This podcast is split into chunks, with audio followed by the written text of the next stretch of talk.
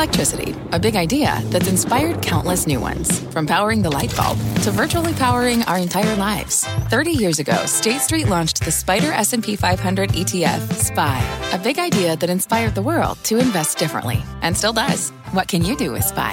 Before investing, consider the fund's investment objectives, risks, charges, and expenses. Visit ssga.com for a prospectus containing this and other information. Read it carefully before investing. SPY is subject to risks similar to those of stocks. All ETFs are subject to risk, including possible loss of principal. Alps Distributors, Inc. Distributor. I'm Julia Boorstin, and you're listening to CNBC's Tech Check. Our show is live weekdays at 11 a.m. Eastern. Listen in.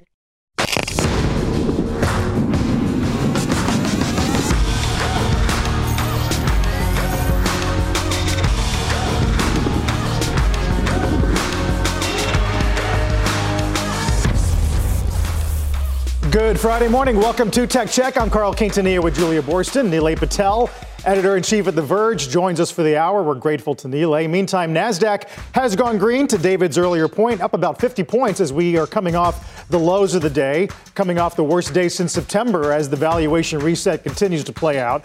Plus, B of A bullish on Amazon, Uber, and Match. How they're thinking about the impact of inflation and rates on high multiple stocks. And Rivian down after posting its first results as a public company. We're going to break down the expectations for these profit free companies across tech. But we will start with some of the fear in the market. As you know, tech has been hit pretty hard. NASDAQ was down sharply lower, but higher now. Nilay, I do wonder if you think there was an attempt at a short squeeze and whether or not we can, uh, whether that the, the conditions are right for that to succeed going into year end. First, I thought you were going to compliment me on my tie. I wore a tie just for you as a guest host, Carl. I thought I got to look good next to Carl. Uh, you know, honestly, I think with tech right now, we're in that strange holiday period for a lot of the big tech companies. Their announcements are made, their narratives are over for the year. They're just hoping people buy their products so they can have good results at the beginning of next year. And I, I, I feel like I see this at, the end of every year, and we always look for some explanation that isn't that. And it's kind of always that. They're just out of story to tell. Yeah, Julia, we're clearly, it's, I mean, the, we can make some hay of the NASDAQ going green and some optimism here on a bounce today. But for the week, it is the worst week for the NAS since February. Yeah, and you have to wonder, you know, as we look at the fact that some of the big cap stocks have outperformed, how much the smaller cap stocks are the ones that are struggling. And I mean, mid and smaller cap, I mean, of the NASDAQ, 65% of the components are trading below the 200 day moving average. So it does seem like there is a lot of divergence within the tech sector, Carl. Uh, Sven Henrich of Northman Trader writes, uh, quote, while indices are making new all-time highs and give the appearance of a raging bull market underneath, there already is a raging bear market in individual names. And Sven joins us uh, this morning. Sven, I think everybody sort of understands what you're referring to. I guess uh, the question would be how long you think that dynamic lasts. Yeah, hi, Carl. You know, look, it's really interesting what's happening on that front because even you know, yesterday morning, uh, before market opened, the S&P futures made a new all-time high. Today, the Russell small caps was down 14 percent. So it just speaks to the uh, raging pain that's actually underneath. So I'm actually left with a conflict in the charts because I see a lot of signal charts that are massively oversold, like we just had a major correction, and we did underneath. So you can make the case, you know, maybe this all settles down here after OPEX today, and we can have that kind of year-end rally because a lot of tax loss selling has taken place. So I'm looking at positive divergences in some charts like small caps or semis and then make the case for that. The larger issue is the market is still massively dependent on the generals, the top cap tech stocks, not rolling over in a big way. Today, as of as of we're speaking right now, the Nasdaq 100 has held its trend, so that's for now positive. But if it loses that trend, obviously more pain ahead, maybe early in in the year when maybe there are incentives for people to lock in some of the profits on the winners mm. that they so far have held off on taking. Right. I was going to ask you about what how that sets up a January playbook uh, and whether or not the January effect will be valid in 2022, and also how much uh, depends on how quickly Omicron burns off, if in fact that's what happens.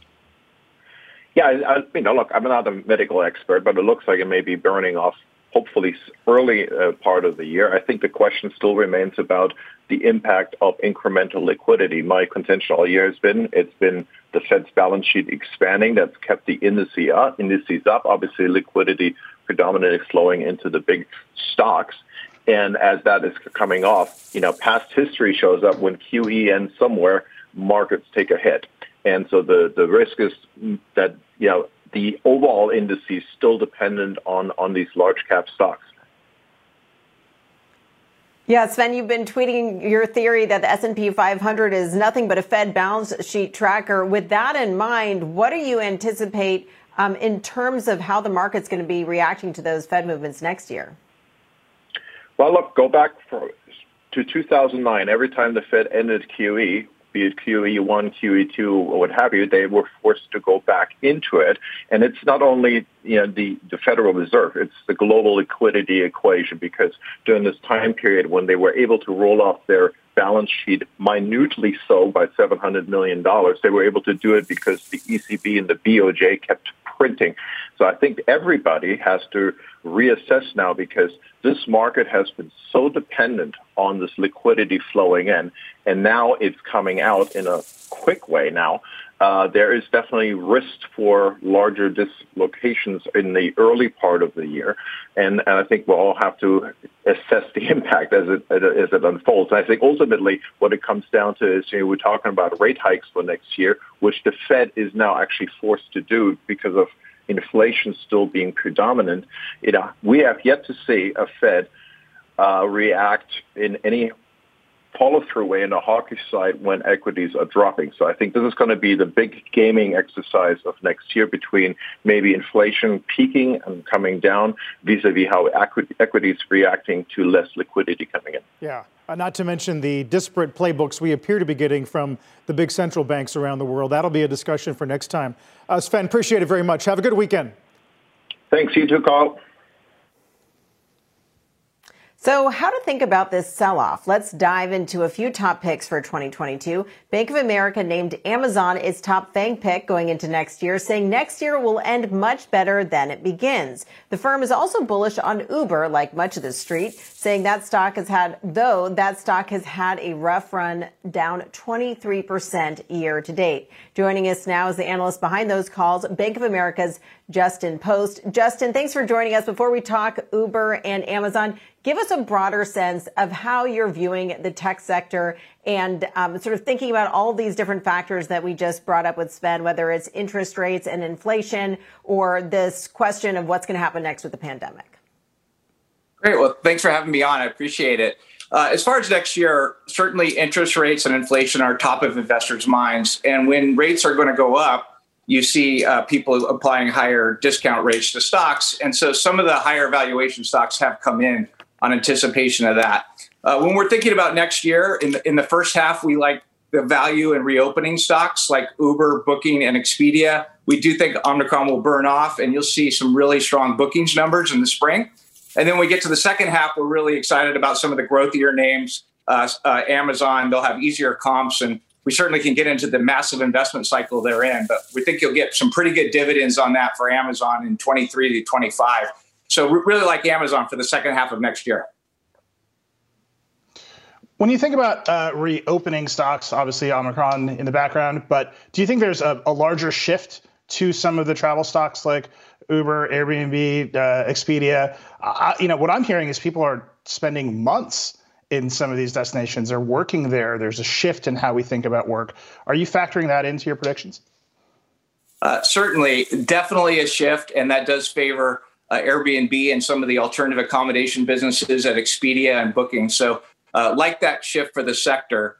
But but still, even though people have changed, we still think urban reopening is going to be a big theme next year. Uh, office occupancies are about forty percent. Uh, they were ninety pre-pandemic. They have improved despite Omicron recently, and, and we think 40 still has room to go. So we see Uber and some of these travel stocks as the last reopening plays certainly added uncertainty and they've sold off on Omicron. But uh, hopefully, as warmer weather comes back and, and people want to get outside again, uh, we'll see really strong trends in the spring. Justin, how are you thinking about e commerce relative to uh, aggregate household balance sheets, meaning uh, excess cash burning off, higher credit card balances, lapping some of the, uh, the stimulus payments of the past year? Is that going to weigh on households? Do you expect uh, consumer demand to weaken? And what would that mean for names like Amazon? Uh, certainly, there's a, there's a lot in that. Uh, of, of, course, with people not getting stimulus, they, they might have less to spend. But uh, the job market is incredibly robust, and we're seeing people go back to work. And that is a big theme for Uber and Amazon. So there's two parts of the story. You can worry about the lack of stimulus, but all the job openings should be able to replace that. And with people going back to work, uh, in fact, Amazon and Uber in, in my sector are the two plays on that.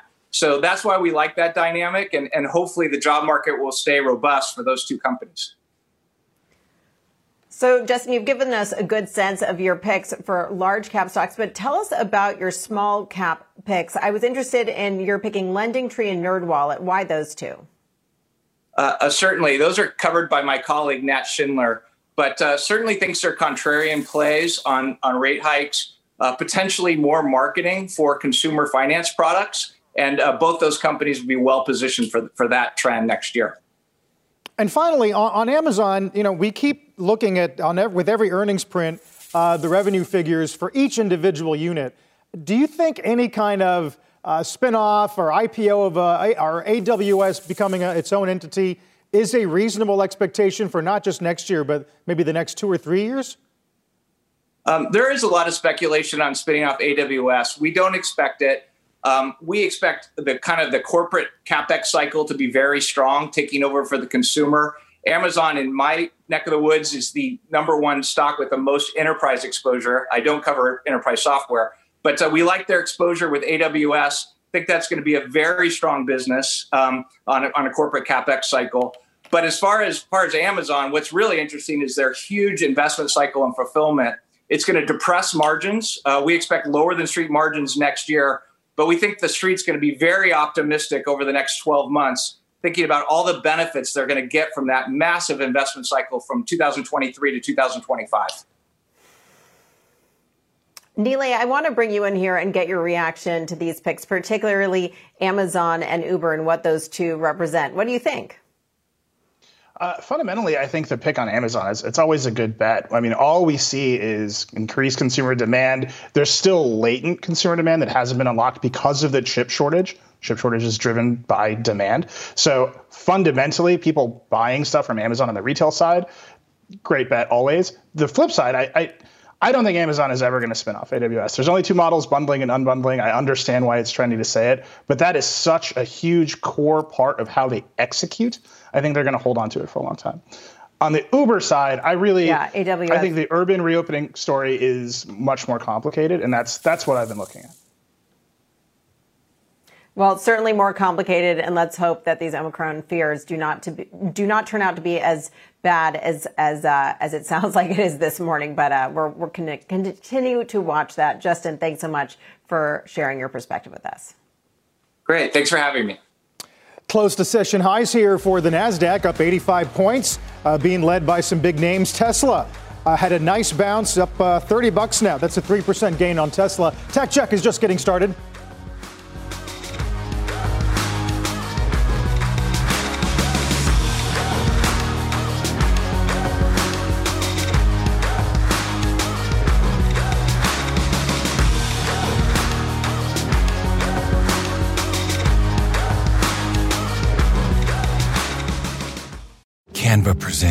Stories to keep you up at night. It was an ordinary workday until. The Singapore presentation is at 3 a.m. The office was shocked. But that's when we sleep. Maya made it less scary with Canva. I'll just record my presentation so Singapore can watch it anytime. Record and present anytime with Canva presentations at canva.com. Designed for work. What does it mean to be rich? Maybe it's less about reaching a magic number and more about discovering the magic in life. At Edward Jones, our dedicated financial advisors are the people you can count on for financial strategies that help support a life you love. Because the key to being rich is knowing what counts. Learn more about our comprehensive approach to planning at edwardjones.com slash find your rich. Edward Jones, member SIPC. So if you look at the top quartile of software stocks year to date, they're up about 25%. if you look at the bottom quartile of software stocks year to date, they're down about 30 to 35%. That's the first time in five years you've seen a negative return uh, on those software stocks. We expected that. Um, and for the first time, we're seeing that dispersion. The best names are being treated better, and they should be because they're going to grow faster for longer. That's Altimeter's uh, Brad Gerstner on the half yesterday talking about the selling in some of the high growth, high multiple names. Our next guest says this is a time to buy the dip. Joining us this morning, Index Ventures Nina Achadjian. Nina, you actually think we're at a pretty interesting point in the trajectory of cloud adoption. What exactly do you mean? Well, thank you, Carl. It's great to be here. Uh, it certainly has been a very bumpy road for public SaaS stocks. And if you're holding some of the newly minted tech IPO companies right now, you're not loving what you're seeing. However, if you take a zoom out just for a minute and look at where we are in the digital transformation, we believe we're still very early on in that journey. And that's why we at Index Ventures have been investing billions of dollars in private companies, really uh, pushing this trend. Are you in, in favor of names that have already sort of proven their mettle, right? Uh, the Salesforces and the Dropboxes of the world, or some of the newer players that we're just still starting to get familiar with uh, in the last 12 months or so?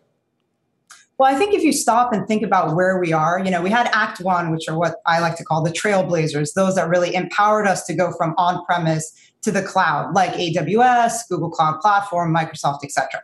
Then we had Act Two, which are like the Salesforces and you know Workdays of the world, which really ro- rode the wave of that migration to cloud.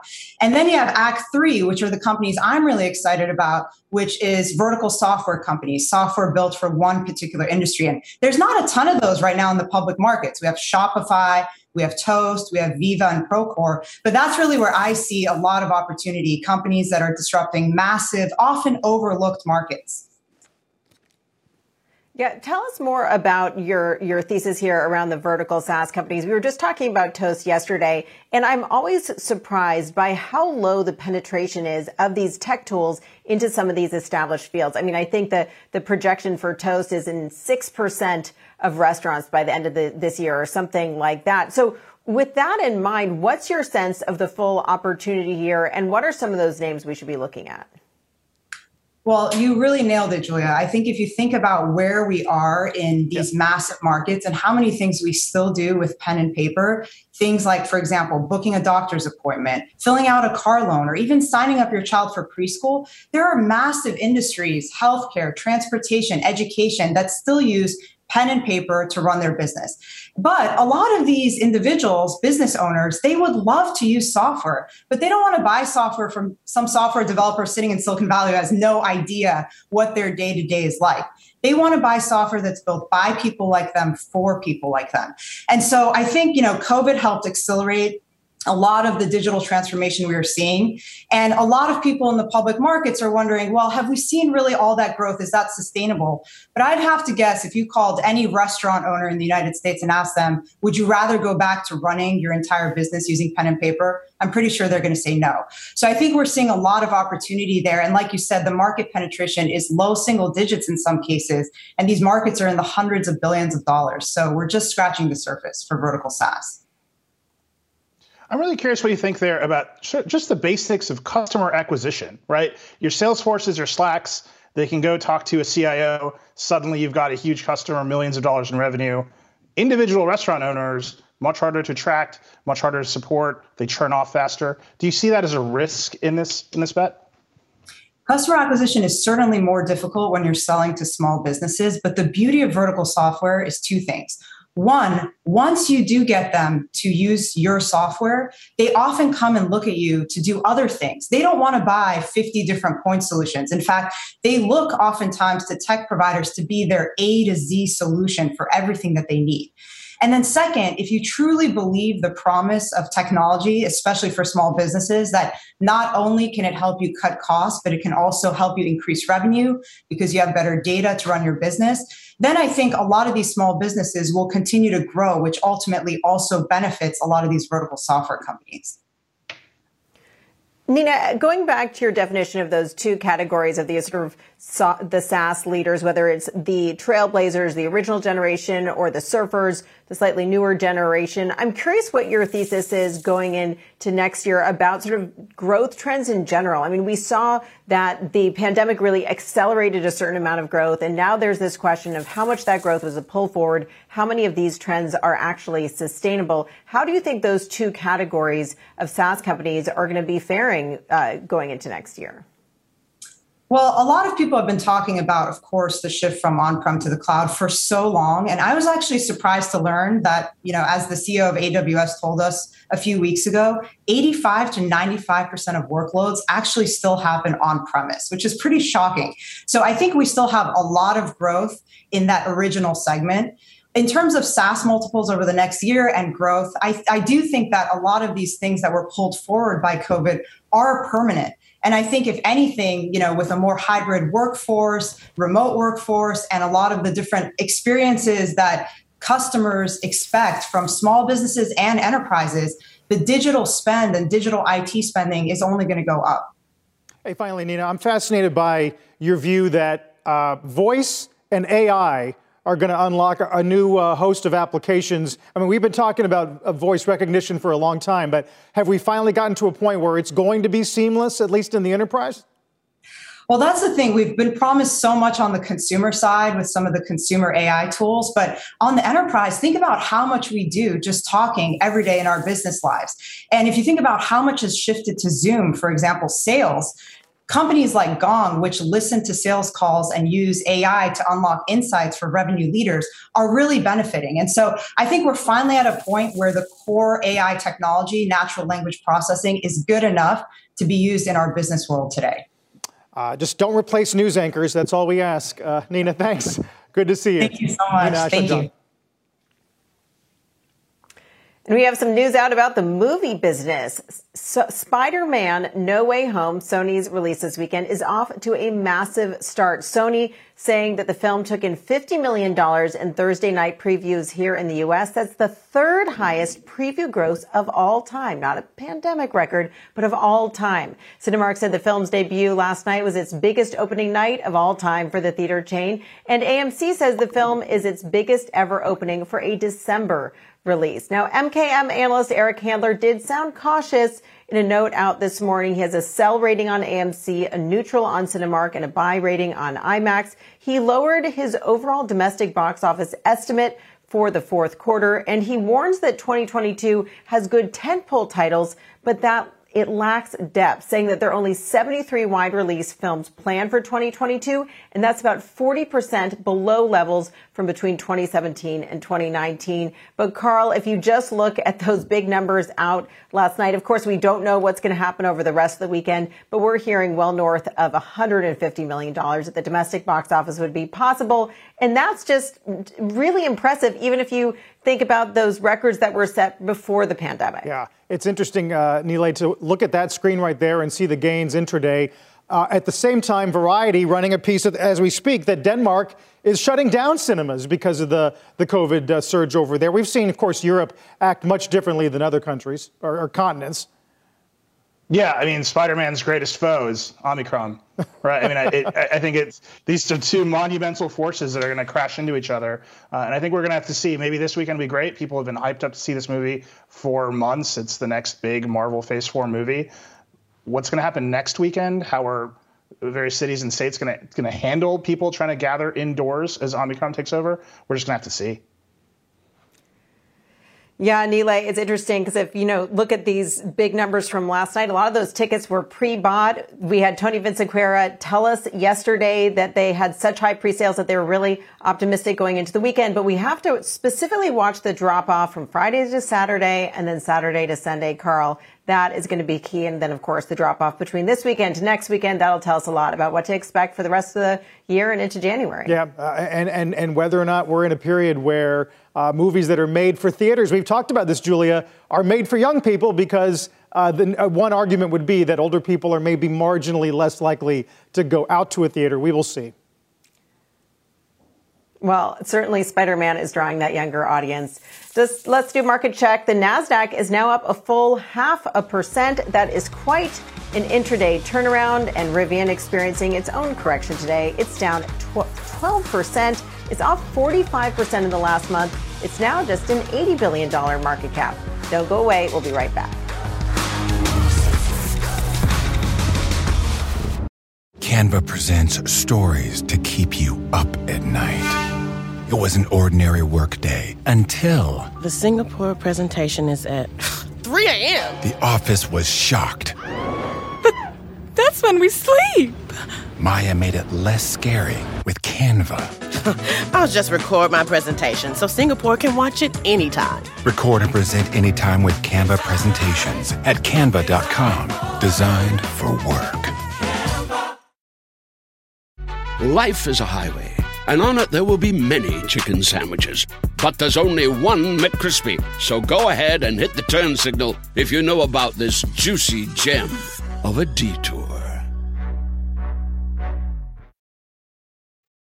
Welcome back to Tech Check. I'm Carl Quintanilla with Julia Boorstin. Nilay Patel of The Verge is with us today. Get a check on the major averages at this hour. Quite a nice uh, mid-morning bounce, not completely, but the Nasdaq has gone green. Session highs up 81.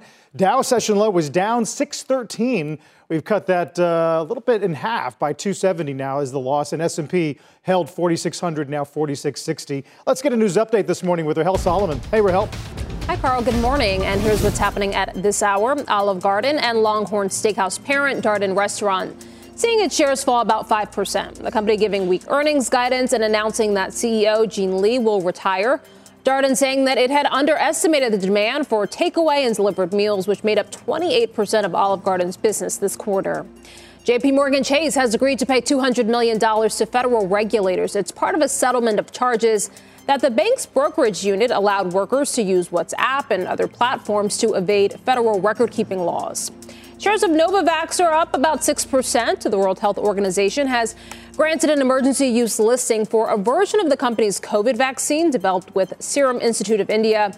The move now paves the way for the vaccine's use in the UN's COVAX program. And Purdue Pharma says that it will appeal a ruling that overturned its $4.5 billion opioid settlement with state and local governments. A judge said that protections given to the Sackler family shielding them from lawsuits are not permitted under the bankruptcy code. You're now up to date. Julia, I'll send it back to you. Thanks, for Rahel. Meanwhile, Rivian shares are lower this morning after the company said it was cutting its production estimates. Phil LeBeau has more on the quarter. Phil? Uh, Julie, when you take a look at those production estimates, the company was expecting to deliver about 1,200 vehicles by the end of the year in the fourth quarter. They're going to fall a few hundred shy of that. The reaction on Wall Street, eh, they kind of expected that there might be some challenges there, but clearly investors selling off on this uh, news. The stock down almost 12%. Look, there are three challenges that RJ Scaringe, the CEO, talked about yesterday during the conference call. First of all, slower production. That's the 1200 that they're not going to achieve. Ramping the supply chain. And then you've got increased inventory because of some of these supply chain challenges. That's the challenging or troubling news that came out of yesterday's report from Rivian. The positive news is that they are seeing demand in terms of people who want to buy the R1T or the R1S. The R1T is the electric pickup truck you're looking at right here. Combined, their orders have climbed to 71,000. For a point of reference, end of September, they were at 48,000. So there are people who are ordering those. The company also announcing yesterday that it will be building a second final assembly plant. This is going to be in Georgia, just east of Atlanta. 400,000 units capacity starts production in 2024. And one last note, guys if you order an R1T or an R1S today, you are likely not going to get that vehicle until the end of 2023. That tells you how long it's going to take for this company to ramp up and achieve, and achieve the level of volume that people, you know, perhaps were being a little bit more optimistic about. It's going to take some time. Phil, I wonder how you're thinking about pre orders in general as a metric to gauge strength because they're not always refundable, but some are. Uh, on a dollar basis, Correct. they're different, and that's, that's been creating some challenges for analysts. Well, I think it creates a challenge for the retail investor, to be quite honest with you. I think the analysts understand that these are great indications of interest, but beyond that, there's going to be uh, some, it's going to take some time to achieve this. What I hear from retail investors is, hey, did you hear how many people are ordering this particular vehicle? Or I'm getting in line for this vehicle. And when you ask them, do you realize how long it's going to take? Oh, well, yeah, well, I hope to get it in six months. They're not always clued in. It's going to take some time, especially with electric vehicles and especially a new company that's just ramping up production. It's going to take some time. So, I, to answer your question, Carl, I think that the analysts they like having this metric because it gives them some sense of the interest that's out there. The retail investor might be putting a little more stock into it than it should. Nilay, what's your perspective here? I mean, the stock's down 12%. I'm so interested in what Phil just said about the delays. How much of a chance does Rivian has to compete as the traditional automakers really invest in the EV space as well? I think the, the positive side is that the Rivian R1T appears to be a great car. Everybody who's seen it, who's driven it, they love it. They think it's well designed. It's really cool. The problem is that the entire EV industry right now is just massive hype. It's all chat, no hat, especially with trucks, right? The Ford F 150 Lightning hasn't shipped yet. The R1T is just barely shipping. It seems like it's shipping to a lot of Rivian employees, most of all. The Silverado is getting announced in January. That's not going to ship for a long time the Cybertruck, which I got I got the only shipping Cybertruck behind me, I think. At this point, what we're seeing is lots of announcements and no cars on the road. And the reality in the car business, as I'm sure Phil knows, is that getting cars on the road is very hard. The Mustang Mach E, which I think is maybe the most successful launch of the past year, it had like pretty serious recall problems in that first generation. So I think it's put up time for the entire EV industry in this coming year. Nilay, to play off of what you were saying there, the problem is batteries.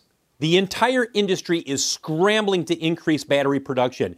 Jim Farley has talked about this at Ford. If they could get more batteries, they would sell more Mach E's. that is the challenge for the entire industry. And I'm not sure investors are fully understanding, and I'm talking about retail investors, just how long it's going to take to ramp up the, the level of battery production that the entire industry needs. That's one of the key advantages that Tesla has right now. They've been doing this for a long time. They've got that vertical integration. They are in a much better position than a number of other automakers.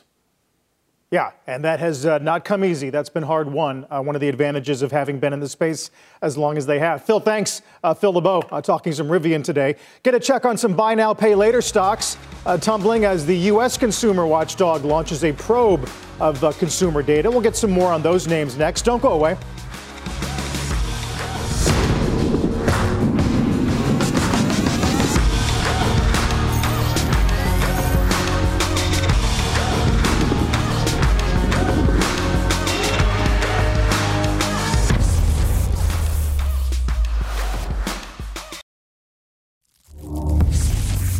There may be trouble ahead for the trendy buy now, pay later space. Take a look at some of the names, although Affirm has gone green, but uh, PayPal, Zip Afterpay, almost all in the red this morning after the Consumer Financial Protection Bureau did launch a probe into BNPL, a bureau aiming to uncover information on the risks versus the benefits of the company's products. They're specifically worried about consumers racking up debt in addition to data and regulatory concerns, and shares of all of them are down sharply for the week. Nilay, I wonder what you make of this. Uh, normally, our questions about the business have been about uh, credit and whether or not that's being accurately reflected in the business model. Uh, but this is something a little bit different regarding the use of data. Yeah, I think you know on the tech side, what I always hear is buy now pay later is faster, better payment rails, a better tech solution for companies that don't want to deal with sort of the antiquated credit card systems and payment processors that exist. On the consumer side, I, I do think there are a lot of questions that have yet to be answered, and I think what all you're seeing here is the what the the stocks are priced at no regulation. Now they're starting to get priced at some regulation, particularly around data, which is more and more sensitive around the world, not just the United States. Yeah, it's interesting because on the consumer side, it wasn't so long ago that we were talking about buy now, pay later is in a lot of ways replacing the credit cards. But I think that there's no doubt that regulation is a potential risk for all of these companies. And there are those two issues at play. There's the data. Of course, this is a country that's just starting to really pay attention to data regulation and privacy issues. And then there's also that issue of what this could mean for people's credit scores. And I think that, you know, I would just want to point out what the CFPB director, Rohit Chopra said He said this is the new version of the old layaway plan, but with modern, faster twists where the consumer gets the product immediately, but gets the debt immediately too. And I think that is really at the center of the concern here, Carl. Yeah, uh, it, just another example, uh, Nilay, of innovation in, in this case payments and reg- regulators trying to keep up uh, because the treadmill gets the speed keeps getting increased all the time. Yeah, you know, when I when I talk to some of the crypto folks, they always tell me, you know, there's they're speed running the history of finance. Well, I think buy now, pay later is speed running the history of the credit card industry, and we're just seeing it happen at, at light speed, and the regulators are waking up faster than maybe anyone expected. Well, as we head into break, let's take a look at some of the biggest laggards on the NDX. This week, Chinese tech and Adobe leading stocks to the downside. We will be back in two minutes.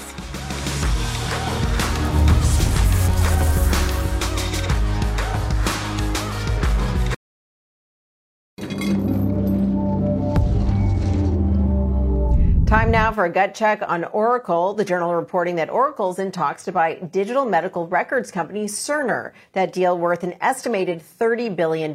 It would be the biggest ever for Oracle if it does happen. Now, Cerner is currently valued at $23 billion, so Oracle would be paying a premium here. The move signals Oracle's increased interest in the healthcare sector, where it already has a significant presence. Shares of Oracle are down more than 5% all that news, while Cerner leads the NDX. Carl? Uh, Julia, after the break wire, next guest says story stocks are dead. We're going to dive into Peloton's decline and whether it can once again endure another hype cycle. Up 4% today. Tech Check continues after this.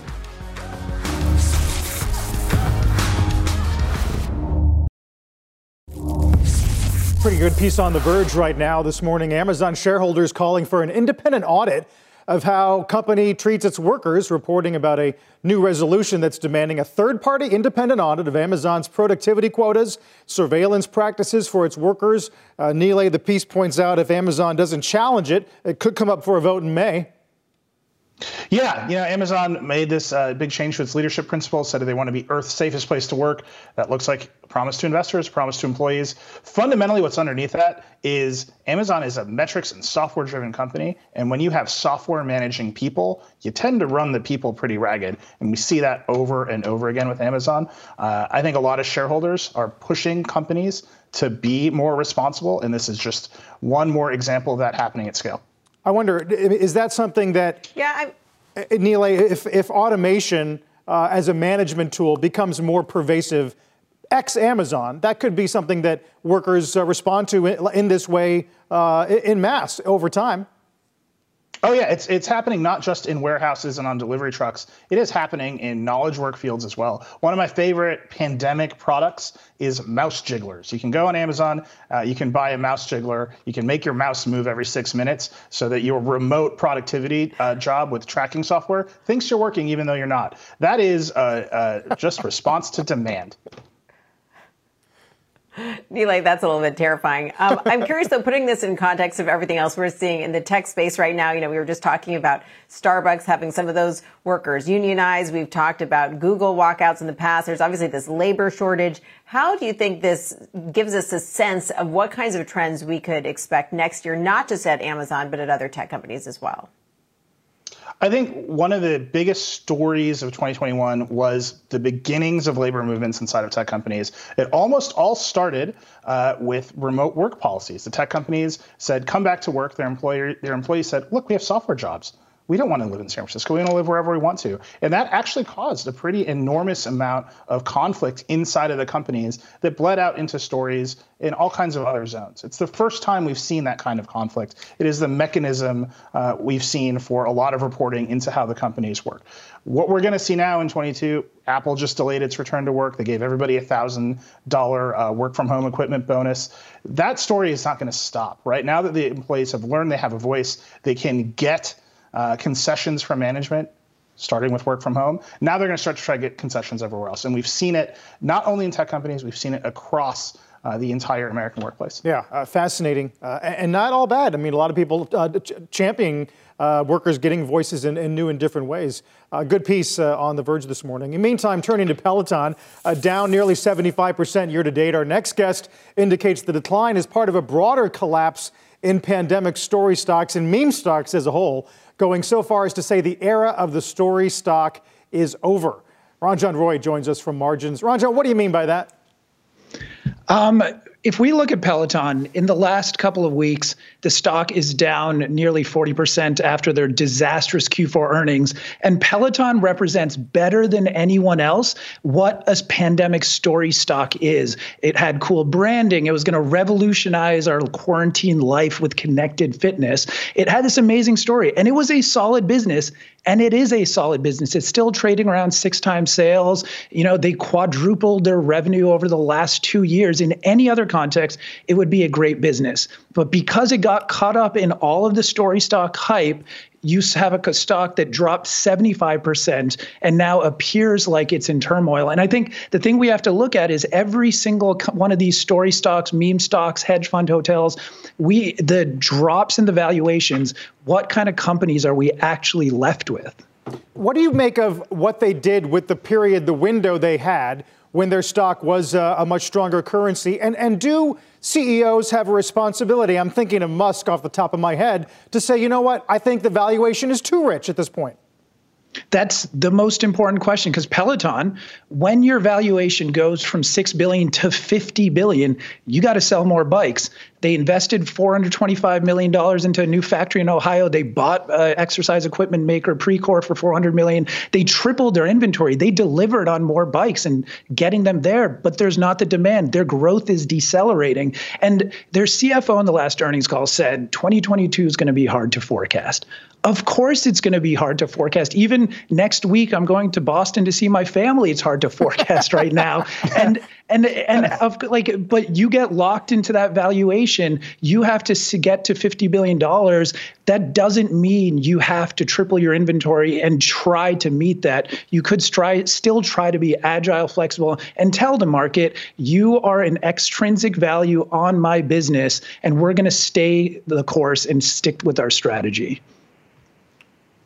I mean, Ranjan, yes, of course, there is so much uncertainty right now. And even around the Omicron virus, you know, the, the variant, how much that's going to mean that people stay home. Maybe their Pelotons are more valuable. But fundamentally, what you're saying in your critique of the company is that they didn't invest enough in innovation. They were so focused on customer acquisition, they weren't focused enough on retention and innovation. But as you look at what Peloton has coming out, you know, they have these new pieces of hardware. They're having the new sort of connected weights come out. They have new services like boxing. I mean, don't they have enough in the pipe that, you know, does take a while to develop?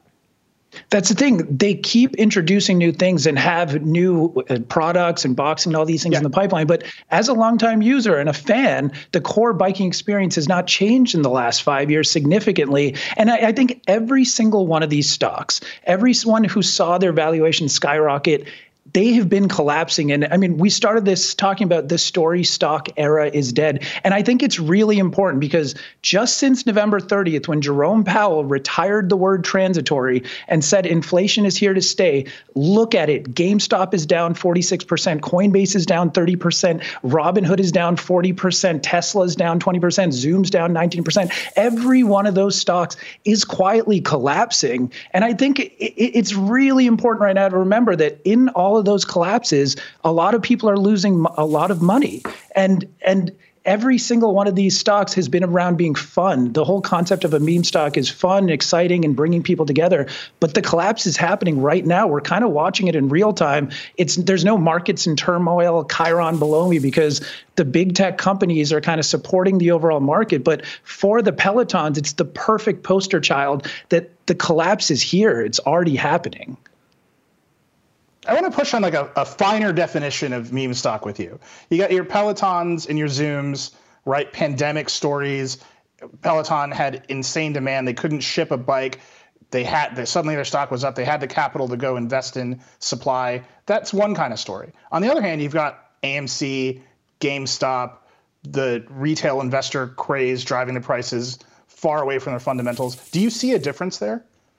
Oh, yeah. And I think that's what's going to sort out which companies actually make it through. Peloton, Sex and the City response clap ad, ad aside, and whatever other kind of weird PR things and issues they've been having, is a Bet solid company. Ryan Reynolds. That's what I'm saying. yeah, bet. Maybe, maybe I think Ryan Reynolds might have missed that one. I uh, Amazon. There's a famous story. The stock dropped 90 percent. Bezos was even tweeting this a few weeks ago, and then they came back. Amazon showed us that even a 90 percent stock drop that can live completely outside of the actual company itself. It happens in the markets, but the company itself was solid. And I do think, I think the key distinction here is is Peloton, and it's I think it's around 4x sales right now. That's a reasonable company. If that up and down stock price roller coaster never happened, they could actually be in a pretty good position. They just quadrupled revenue. Everything would be looking rosy, but instead everything feels like it's in turmoil. And I agree, the AMC's, the GameStops, the pure narrative driven companies, what happens when those collapse and there's nothing underneath them i think that will be the huge distinction And every investor who's been watching any of this stuff over the last few years it's separating companies into those two buckets and seeing where is there a real business that you could build off right. of well, given the uh, news from and just like that, uh, it's been a roller coaster for Peloton this week alone. Uh, John, thanks. Good to see you. Ranjan Thank Roy. You. One more thing this morning uh, Boeing taking flight in the metaverse. This Reuters story featuring the manufacturer's plan for a new digital ecosystem with 3D digital designs being built by robots in the real world, while mechanics are linked through Microsoft HoloLens VR sets. Uh, Boeing hopes to implement that strategy in as little as two years as it aims to reassert itself. Nilay, one of the more specific examples I've read so far, at least, about how a large corporate might use the metaverse, so to speak. Yeah, I, I, think they're using the word to to generate some hype at the end of the year. Uh, look, HoloLens is great. Maybe it'll make the mechanics work better. Actually, shifting Boeing's entire manufacturing process, it's going to take longer than two yeah. years. What do you think, Julia? We're going to hear more about more like that. Yes, this is really about the use of AR, VR, not full metaverse, but we're going to be talking a lot more about the metaverse next week, Carl. We're going to be doing a deep dive. Uh, the next week's going to be big between Nike earnings and Carnival and PCE. Have a good weekend. You've been listening to CNBC's Tech Check. You can always catch us live weekdays at 11 a.m. Want to make mom's day? Get to your Nordstrom Rack now and score amazing deals for Mother's Day, which is Sunday, May 12th. Find tons of gifts from only $30 at Nordstrom Rack fragrance, jewelry, luxury bags, activewear, beauty, and more. Save on Kate Spade New York, Stuart Weitzman, and Ted Baker London. Great brands, great prices. So shop your Nordstrom Rack store today and treat mom to the good stuff from just $30.